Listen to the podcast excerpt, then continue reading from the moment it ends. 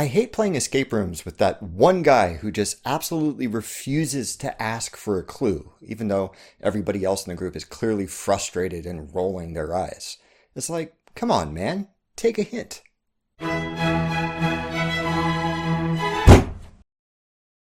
In 2007, a Metafilter user posted a rant about how a distant acquaintance had asked if she could stay in his family's small apartment while she was visiting his city for work.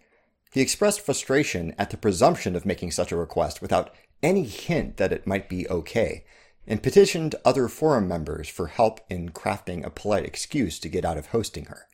Some responded with commiseration for his predicament, but others expressed confusion. I mean, she was asking, wasn't she? Surely if his answer was no, he could just say no. One user, Tangerine, observed that these responses seemed to stem from two distinct understandings of how favors ought to work, terming them guess culture and ask culture. In some situations, we only ask someone for a favor once it's been fairly well signaled that they're probably amenable to it, once we can guess that they'll say yes. In other situations, we feel comfortable asking for something bluntly, expecting that if the person we're asking doesn't feel up to it, they'll just say no. If you're having dinner with a partner, it's usually totally fine to ask if they want to split entrees, and it's totally fine for them to turn you down.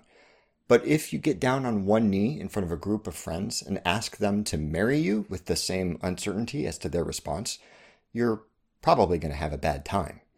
Different people have different standards of what sort of situations warrant guessing or asking, and when there's a mismatch, as in the Metafilter example, it can suck for everyone involved. Where those thresholds are set depends a lot on what sort of culture you live in.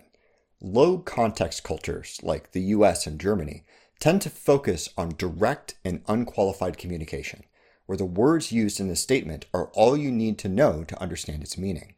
In a low-context culture, you might ask to stay at someone's place and get a response like, absolutely not, you snore, and it's annoying. Ouch. Not likely to make you popular with anyone listening, but literally true, and you did ask. High-context cultures, on the other hand, as seen in China or Africa, tend to pull in the shared history and social status of the people interacting while they're communicating, relying on subtle cues conveyed by norms and implication, often to save face. Depending on the elements surrounding what's being said, the explicit language used might not be important at all. In a high-context culture, you might never mention staying over at someone's place, but they recognize your predicament and invite you. You politely decline. They invite you again, saying it would be rude of you to refuse, so you finally agree, and they're upset with you for accepting. You're probably from a lower context culture, so that amount of social theater might sound agonizingly inefficient. But even in the lowest context cultures, we follow similar norms of indirect communication, hinting to someone that their fly is down instead of announcing it to the room, offering a glass of water to someone who looks especially drunk. There are at least two ways of interpreting these phenomena. Maybe all these polite flourishes are just frilly nonsense, diluting the meaning of speech and wasting our precious time by failing to get to the point. Maybe we've all been languishing in an unnecessary mire of confusing inanity and face-saving indirectness when we could be getting things done with more accurate speech. On the other hand, maybe there's something useful happening outside of raw information transfer, something that justifies those seeming inefficiencies. In their paper, The Logic of Indirect Speech, Steven Pinker and colleagues identify some notable strategic advantages to communicating in less explicit ways, which might help to explain why every culture seems to normalize at least some non-explicit speech. They build their model on a simple game-theoretic scenario, a coordination game, where the goal is to correctly predict and synchronize one's decisions with another player. Say you've been pulled over for speeding, and a police officer is in the process of writing you a ticket that you'd rather not have. It's possible that the officer would accept a bribe to let you off the hook, but it's also possible that he's a narc who'll penalize you even more for your breach of protocol. At first glance, your options aren't rosy. Either stay quiet and get stuck with the ticket, or take a huge gamble on the off chance that he'll take a bribe and let you go. But what if there was another way? What if you could communicate your desire to bribe the officer only if he might be interested. In this situation, indirect speech is a strategy that has better outcomes than either of the direct speech options. Instead of saying, will you let me off with a warning for $60, maybe something like, is there anything we can do here so I don't get a point on my record? Well, even an honest driver uninterested in a bribe might make that sort of statement. And the threshold for acting on it, either by taking the bribe or calling you on it without hard evidence, is different for straight and crooked cops. In a nutshell, the right kind of indirect speech gives you a leg up in your coordination game by changing the game for only a certain kind of player. But that doesn't really seem like it characterizes all indirect speech. It's not like hinting that your roommate should clean up the kitchen is an encoded message intended only for sympathetic roommates. Actually, the paper's author suggests that it's the same basic coordination game, but refer to a model known as politeness theory to explain what you're playing for. In this model, speech has two distinct goals: conveying the literal informational content of the words being said, and signaling certain social relationships between the people talking, things like dominance, communality, or reciprocity, each of which has a unique set of associated values and linguistic norms. Use a speech pattern for one relationship type in the wrong context, and it causes awkwardness. If the new hire at work starts bossing coworkers around, there's a mismatch between the expected social role of coworkers, reciprocity, and the role they're exhibiting, dominance. If you ask a friend to help you move and they demand payment for services rendered, they're subverting their established communal role in favor of reciprocity, and it's weird.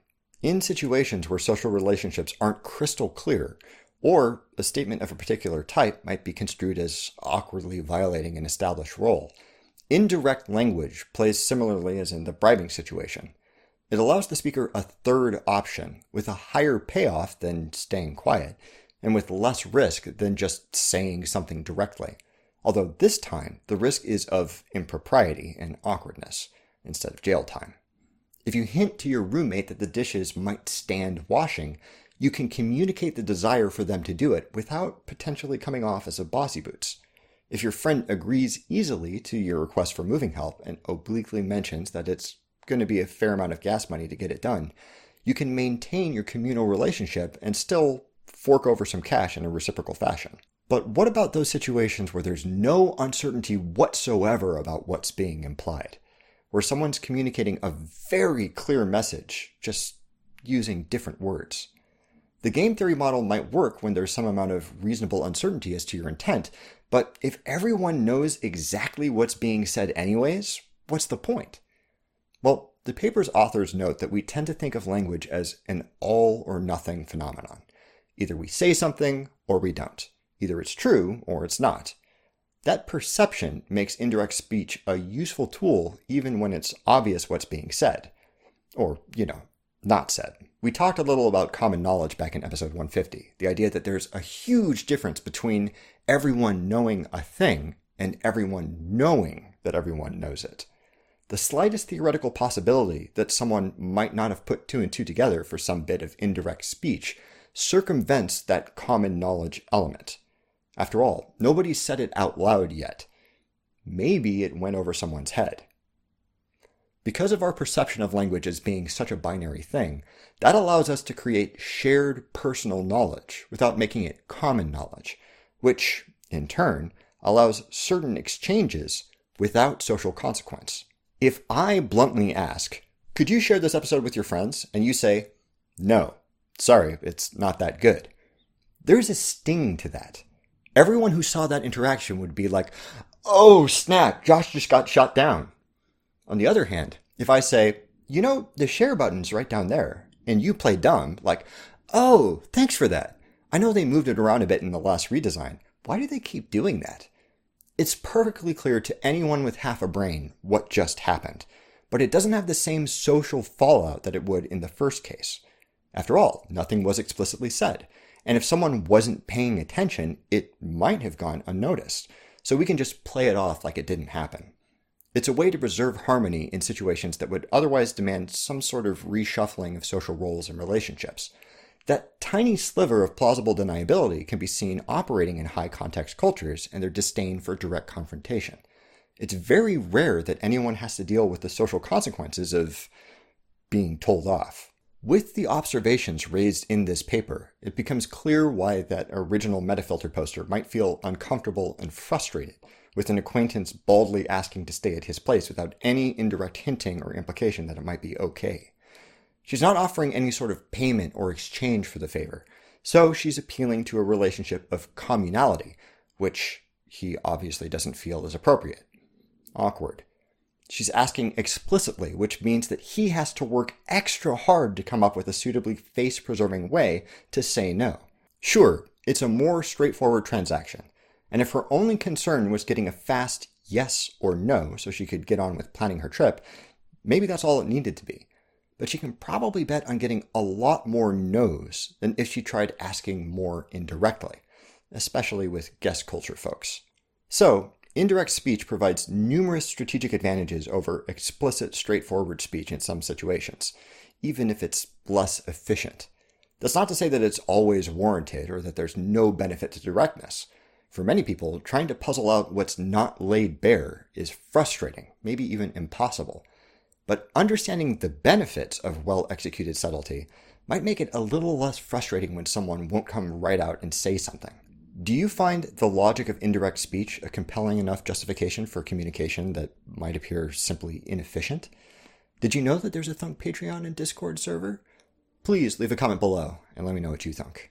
Thank you very much for watching. Don't forget to... Okay. Come on back. I've got one more thing.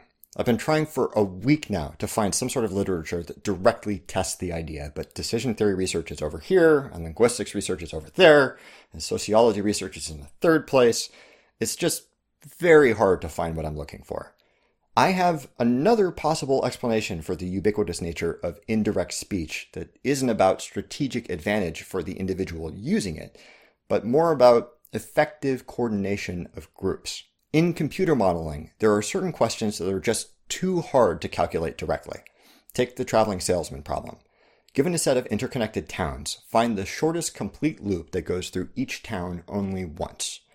The computational complexity of that problem scales insanely quickly. Once you have more than a handful of towns, the universe will burn itself out before any supercomputer could get close to finding an answer. Among these sorts of impossibly difficult computation problems are multidimensional optimization problems. Given a number of individuals, each with a handful of discrete preferences and priorities, possibly including the satisfaction of other individuals, finding the one decision that results in the greatest possible satisfaction for everyone is simply impossible. But researchers have found sneaky ways to get around these computationally intractable problems using a technique called relaxation. Instead of trying to solve the problem exactly as stated, they calculate answers of simpler related problems, relaxing the constraints slightly to make the result exponentially easier to compute. Rather than trying to brute force our way through the traveling salesman problem, what if we allow backtracking, visiting towns more than once, with a small penalty for cheating? All of a sudden, the problem becomes fantastically easy. Computers can return results in milliseconds rather than eons. The results aren't precisely what we're after, of course, but they provide substantial insight into the original problem, defining upper and lower bounds on what the exact answer might be. The same principle could be applied to multidimensional optimization problems. By relaxing discrete preferences into fuzzy suggestions, rather than finding the single truly optimal value of the problem, sometime after the sun goes supernova, we can get an answer that's probably pretty close to our theoretical maximum, almost instantly. That approach bears a remarkable resemblance to the indirect dancing people do in groups when they're trying to reach a consensus. They hint at their own preferences. They quickly back away from suggestions that don't seem to resonate with the group. They search for subtle indications that others might be thinking what they're thinking. Everyone's desires exist in a vague probability cloud rather than explicit statements. When someone comes right out and says, "I want to do this," it's not uncommon that people will sigh in frustration rather than welcoming it as a helpful data point. Now, the fuzzy convergence they were working towards has to happen around this discrete constraint of one person's overt preference. and that process is hamstrung by absolutely needing to take that preference into account in their solution, which will now probably take longer. Anyways, I haven't been able to find either a confirmation or a refutation of this concept in the literature. I have a buttload of papers linked in the video description if you want to try your hand at chasing down something more concrete. Or, if you're a grad student in one of those fields looking for a pretty cool cross-disciplinary thesis, I put together some citations for you. Either way, I'd welcome any commentary on the idea. Thank you very much for watching. Don't forget to blah blah, subscribe, blah, share, and don't stop thunking.